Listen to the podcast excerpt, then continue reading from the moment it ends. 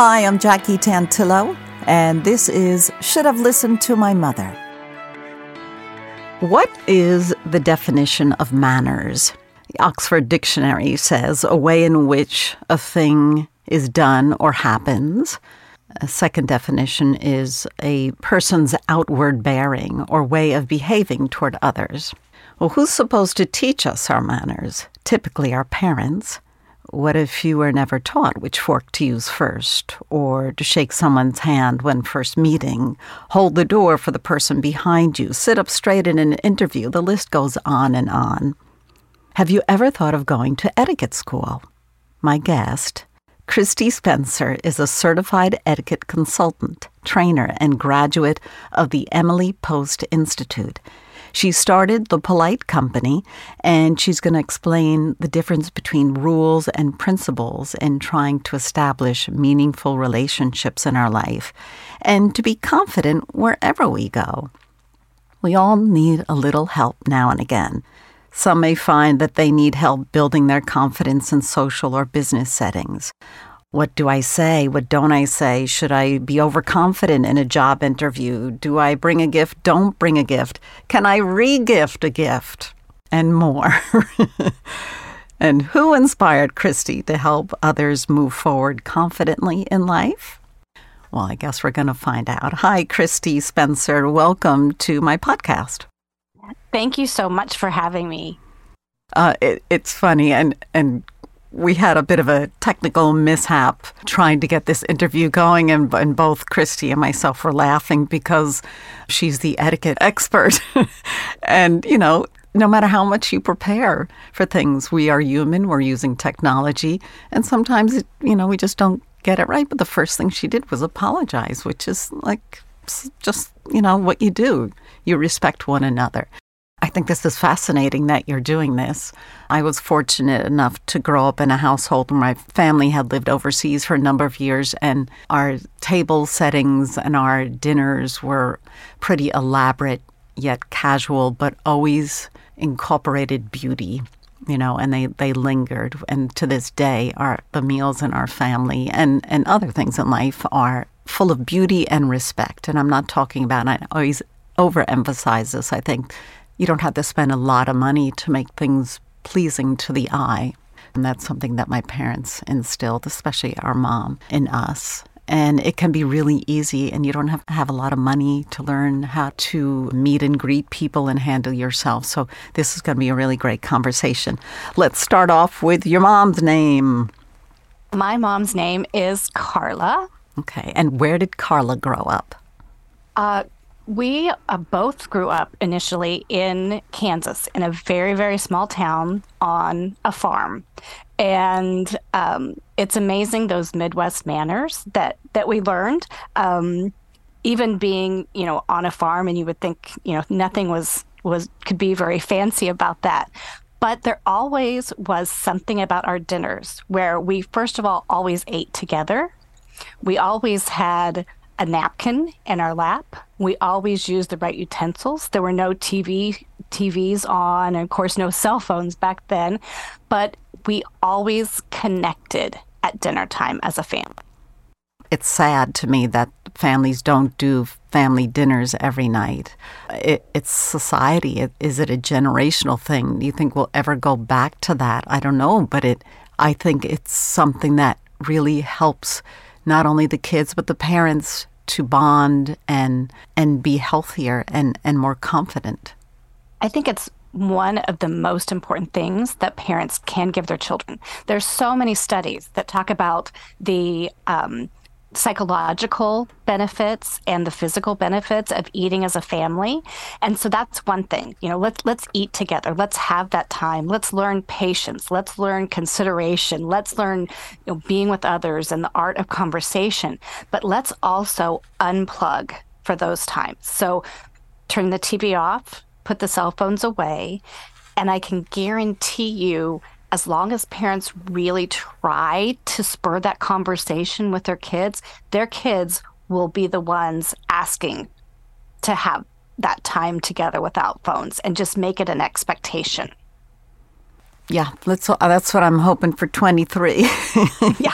2023, let's bring the family back together, you know, um, and those dinners and just disconnecting from from everything outside of what's happening right there at that dinner table. That would be fantastic. So tell us first, Emily Post, she wrote her first book in 1922. She did. She wrote her first book in 1922. Uh, she was 50 years old at that time, and she was a divorced mother of two. And I think people find that surprising. That was very unusual in 1922. Uh, she had written other books, but this was her first book about etiquette.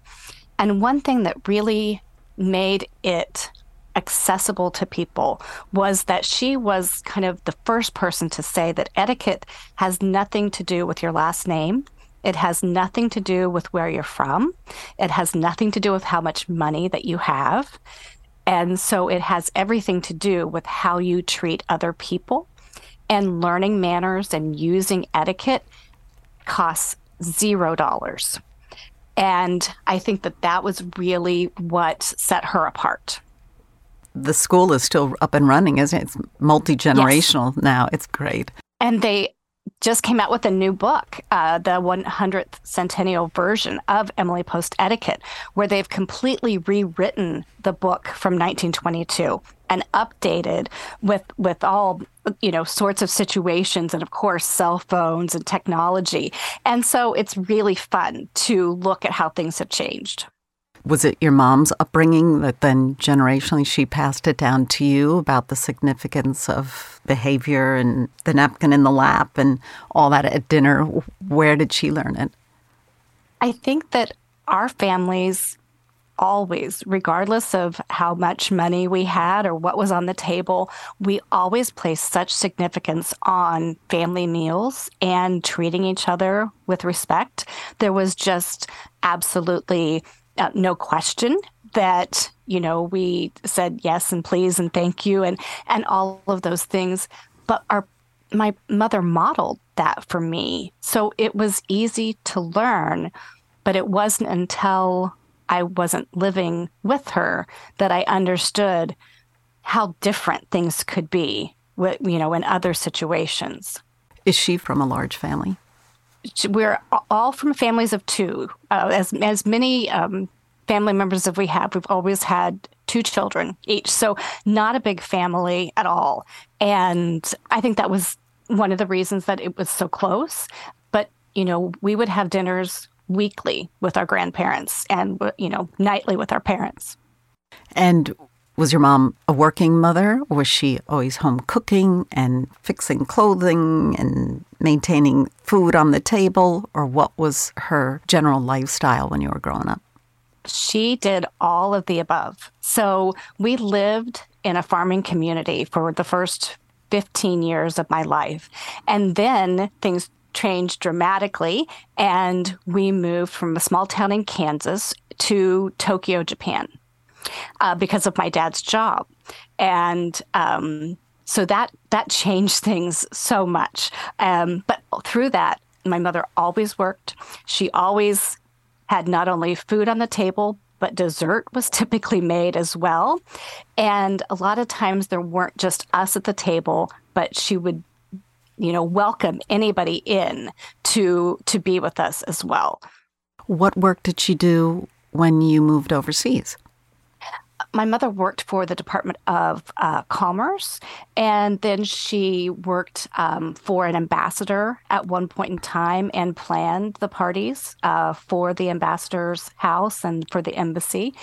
And I think a lot of that, you know, um, transferred to me. But um, my parents lived um, in several different countries Peru and Paraguay and uh, Nairobi or Kenya and Sweden. So, um, you know, the, the experience for them was really vast. And, um, but yeah, my mom was always working at least, you know, at home and a job as well. And you went to school. You were you were born because you said you left Kansas to to travel, right, to move with yes, your family. Yes. So you experienced so, all these different countries and all these different languages, or were you in American schools? I was in an American school while we were in Japan, but it was probably about 70% um, Japanese still, but it was an English speaking school. And, um, you know, we had so many times that we were able to, you know, meet people who, you know, were from there. And um, it was just such a, a such different culture in Japan. And then um, I was in college by the time they moved to Peru, but I would go uh, there for vacation and on breaks. And again, just a completely, you know, um, different experience than we had in Japan or in America. Do you embrace this experience, your this background? Because some people, if their family was in the military, they're like, "Oh my God, I moved every minute. I could did had no friends." Did you embrace this, or was it hard for you as a as a kid? I think initially it was difficult because you go to a country and you immediately look at things that are different that you're not ex- you know you're not used to and they don't seem right and um, you don't appreciate it. But then you know a few years into it you start looking and you're saying well you know what? This is different than we have in america. But actually it might be a little bit better system of x y or, or z. And so you really did have to have you know learn that appreciation for it. But i am more appreciative now than I was as a as a teenager who Absolutely. was having to, to uproot. But um, so thankful for that experience and being able to experience other cultures. Um, I don't think many people, you know, in my community in Kansas probably got that opportunity. Absolutely. Wow, it's great, and of, and I think you know, as a as a young teen or a child, it, it is difficult. I, mean, I mean, I can't even imagine going to Japan, not speaking the language, and not even be able to to read anything, and it um, can be overwhelming. But um, it's so exciting, you know, at least on paper. but you know, there's challenges everywhere, right? Yeah, it was absolutely exciting and sometimes scary and you know definitely educational. And you know i've i've hoped that i've been able to bring a little bit of that to my own motherhood experience and trying to educate my boys about different cultures and different people and you know having that respect that we need to have for others you mentioned your mom is your inspiration. You said when you wrote to me, she always knows what to say when meeting somebody or what to bring when visiting somebody. Tell us a little bit more about her personality, if you don't mind. So, you know, what I appreciate about my mom is when we would have people over, we'd be entertaining uh, it would look like she just kind of waved a magic wand and the, the table was set and the food was perfect. And I feel like when I'm doing it, you know, it, it could be I'm, you know, setting fires and trying to put them out with, with guests there.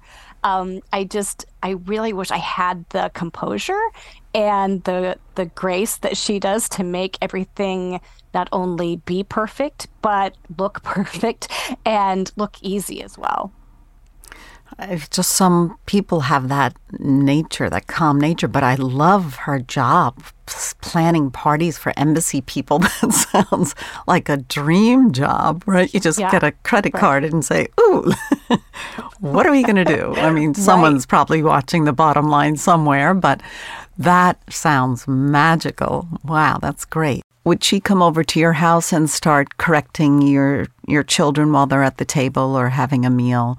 Um, or would she only specifically do it at her house? I'm sure she did it very well. However, she was instilling some sort of lesson. But is that your domain or her domain? The thing about my mom is she never had to say it. We learned it by watching her. And so I can remember I, there was one family event, a wedding that we were going to. And, you know, we were just, um, kids on a farm.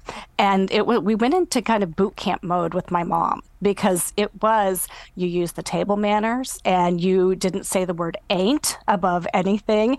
And you know we were we were prepped for this wedding. And i think ever since then she kind of thought well we should probably keep this up. And you know we should impress upon them but more than anything, she just acted that way.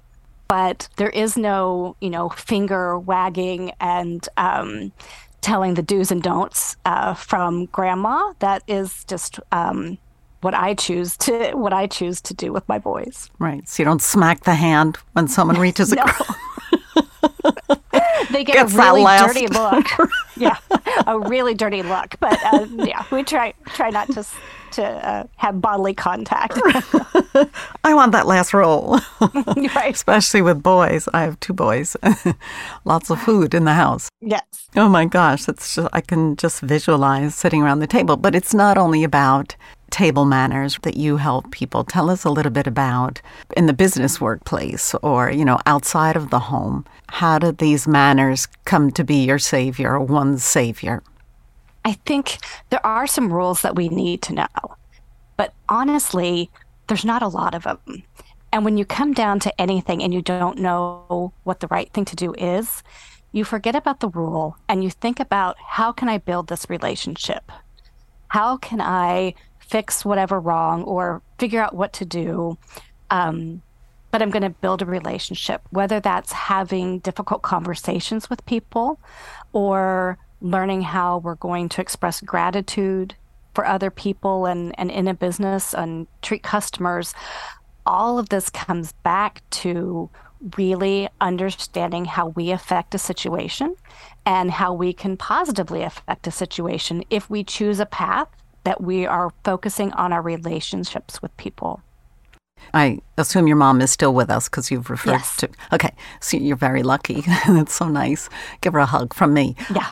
Do you ever call your mom for advice today still about etiquette oh. things oh. or social issues? Yes, especially. I think that she's my safe haven because okay. I think the expectation is that I know it at this point. and so does she say something now? Christy, what have I taught you all these years? exactly, exactly. But I'm I'm also so lucky because I lived apart from my parents for decades, and um, they were on another continent. And you know, this again was before cell phones. We didn't have that contact. I mean, you really had to plan out your contact. And now my parents live 30 seconds away from me, so they have moved to. Um, not only the United States, but um, they moved from their hometown in Kansas so that they could be closer to me.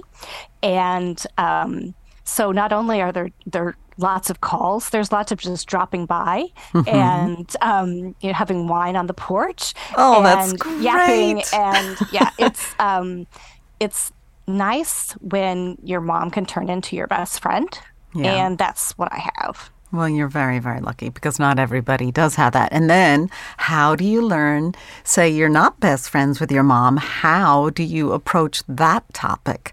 Like, oh, it's just showing up out of the blue, dropping by. But if you need your privacy or you are, you know, involved with your, you know, how do you handle that topic?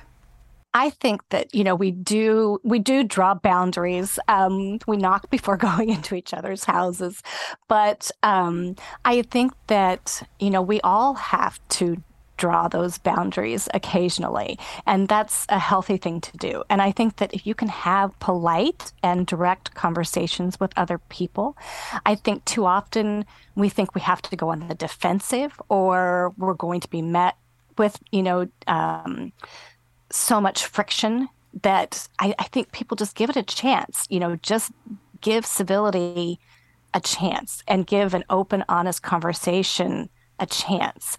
And I think that we just we jump to the extreme so quickly. Right. So you could you say something like, "Oh gosh, next could you just text me next time before you're coming over?" Or right. or give me a yeah. call or and like you said, I think we do we get like our back up against the wall. All of a sudden we get so overwhelmed or flabbergasted maybe by some people's behavior that we may lunge instead of gently mentioning what our preferences are. I think that sometimes we, you know, think being polite means being a yes person or a doormat. And it, it doesn't really mean that. It just means being able to express yourself politely and not causing offense when you do have to deal with a situation. That's a great point. Too often, uh, many people in this world are too nice. We feel that we always have to be open and accepting of everything, regardless of what's best for both parties. Yes, and I it, it is drawing those boundaries. I I particularly like teaching women um, etiquette because I think that learning how to say no politely and declining invitations and really what it takes to um, make a great first impression. Those are all re- such important things that especially women, I think, need to focus on. Do you recall a recent time you reached out to your mom for help? Do you recall some advice that she gave you? Oh, it, it happens so often. But, you know, I will, um, you know, if we're having a, a, a discussion about another family member and, you know, I'll say, well, uh, have you have you talked to them about this issue? She inevitably has. She knows everything. She has all the inside information of what everyone is thinking. And she has this ability to really see things from both sides but she can also be d- not offering her opinion as quickly as you might want to. And that's one thing as a mother I want to do because I'm often, you know, it's it's in my mind and it's out of my mouth before I think about it. And I think that the the way that she reasons and she thinks about things and she's selective and um, not everyone has to know every single thing ab- about everyone else. I, I appreciate that about her. That's actually a great tip.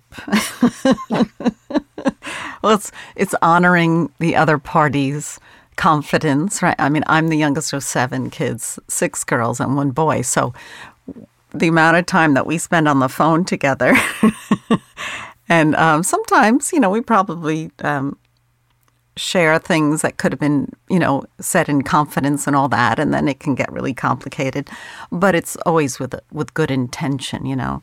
Um, right. And that's and that's family, though, you know. And I think yeah. that if if no, if anyone's going to give you, you know, some latitude and um, some grace, hopefully it is our family that is providing that for us. And honest feedback, I think, is the most important. Instead of letting you just continue down a road that isn't not only practical, ethical, it's just not the best direction to go in or how to handle yourself. Yeah, we all need that you know, person on our shoulder who's telling us the, the right things to do. Oh my gosh, Carla, your mom sounds wonderful. really grounded. She is. She sounds very grounded. Yes. Well, I guess you have to be satisfied with your life. If you are satisfied and happy with your life and who you are, and not erratic and emotional, and there's something to be said for all of that. Yes, and that probably is one of the qualities I definitely did get from my mother was was you know the um, benefit of of having that even keel and not overreacting or, or being um, not that I'm not passionate about things and I everyone can get worked up, but to really be able to step back and not just act without thinking, um, but just taking some time to consider our actions, which, you know, is something that I teach people as well. Your company is called The Polite Company, and your website is thepolitecompany.com.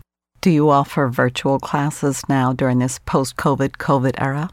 Yes, and COVID has given us so much etiquette to talk about. But yes, so I do in person and virtual classes.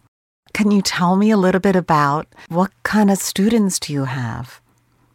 I um, have a lot of college students who, which is amazing because you would think that these would be the kids who would be pretty resistant, but they are so hungry for the confidence that comes with knowing what fork to use and knowing what to you know, say in a job interview, and um, you know, and I enjoy, you know, teaching them how to write an, a thank you note because that is so important. And um, so I love teaching college students, and I teach businesses as well. And I do like to teach um, entrepreneurial women who are starting a business and maybe they're a little bit um, not as confident in their networking skills or their first impression skills or making small talk. Um, so, all those kinds of things. I think, um, you know, as, as far as an ideal uh, client, it's somebody who's willing to learn and to understand that etiquette really kind of be transformational. And um, I see the world differently now than I saw it before I decided to do this for a living. In a good light or a bad light? In a good light. Um, people will say, Oh, don't you? Everyone's so rude these days. Don't you just, you know, there's so much work you have to do. And I say, You know what? I don't see it. So when you're seeing when you're at Walmart and you see the person, you know, that has a scowl on their face and they're being rude, I see the person behind them, you know, that's patiently waiting and has a smile on their face. Um, I see I daily I'm amazed by how kind people are and how generous they are. And I see the doors opening you know for other people. And I I it was a journalist uh, for 25 years. Um, we did not concentrate on the positive things in life. And I got to a point where I knew I had to do that. I had to make a change. And I could not continue to um, dwell in you know television news.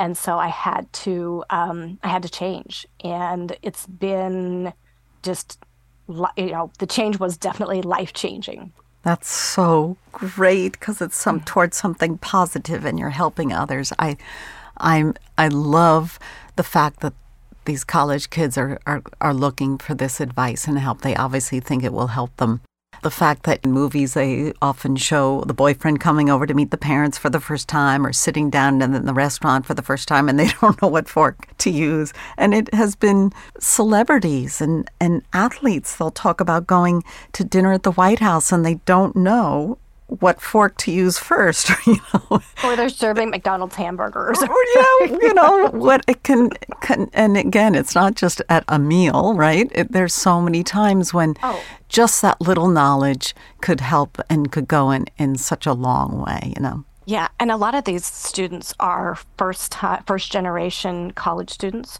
or minority students, and I I just feel so lucky to even be part of you know their um, journey in yeah. some way. And I always I say, you know, when you get that job interview, uh, I, you better be texting me and asking me any questions that you have. And I love it when they reach back out, you know, through social media or something, and and they share a question or. Um, you know, they have a concern or they wanted to know a little bit more about what I said. And that's just I guess that's part of being a mother. You know, I mean, absolutely, I wanna, I a mother for so many. Yeah, that's great. Yeah, you know, once you mention use the word etiquette, not socioeconomically, regionally, generationally, not everybody can go or think they can't go to an etiquette school. Right? It's out of my reach. How am I going to do that? So I love that you are able to help others. That's pretty great. Yeah, it's um, kind of a, a dream come true for me. So yeah, I was going to say, like being a kindergarten teacher, where you're the first one that really makes an impact in their life, but you might just be up there with another one of their great teachers or their only great teacher. Yeah, and I've had I've had women my age say, "I can't believe I waited until I was, you know, 50 years old to go to my first etiquette class, um, which is kind of why I feel a kinship with Emily Post too. Is because you know here we are at 50, uh, decided to change things and do something different, and um, life wasn't always perfect, but it was always good, and now just trying to make it a little bit easier for others. And we're never too old to learn new tricks, as they say. Right. and and it, I mean, really, it just can. Um, I don't I don't remember having a passion for journalism, you know, for a long time. Like mm-hmm. I have mm-hmm. a passion for this. So That's pretty great. Oh, you're so lucky. Christy Spencer, it's an absolute pleasure to talk about this. And it's really so great because you can help so many people. Just those little tweaks, right, in life can set somebody on a great trajectory. That's what I love. Yes, I love doing it. Thank you. Christy Spencer. And we will be back next week with another episode of Should Have Listened to My Mother.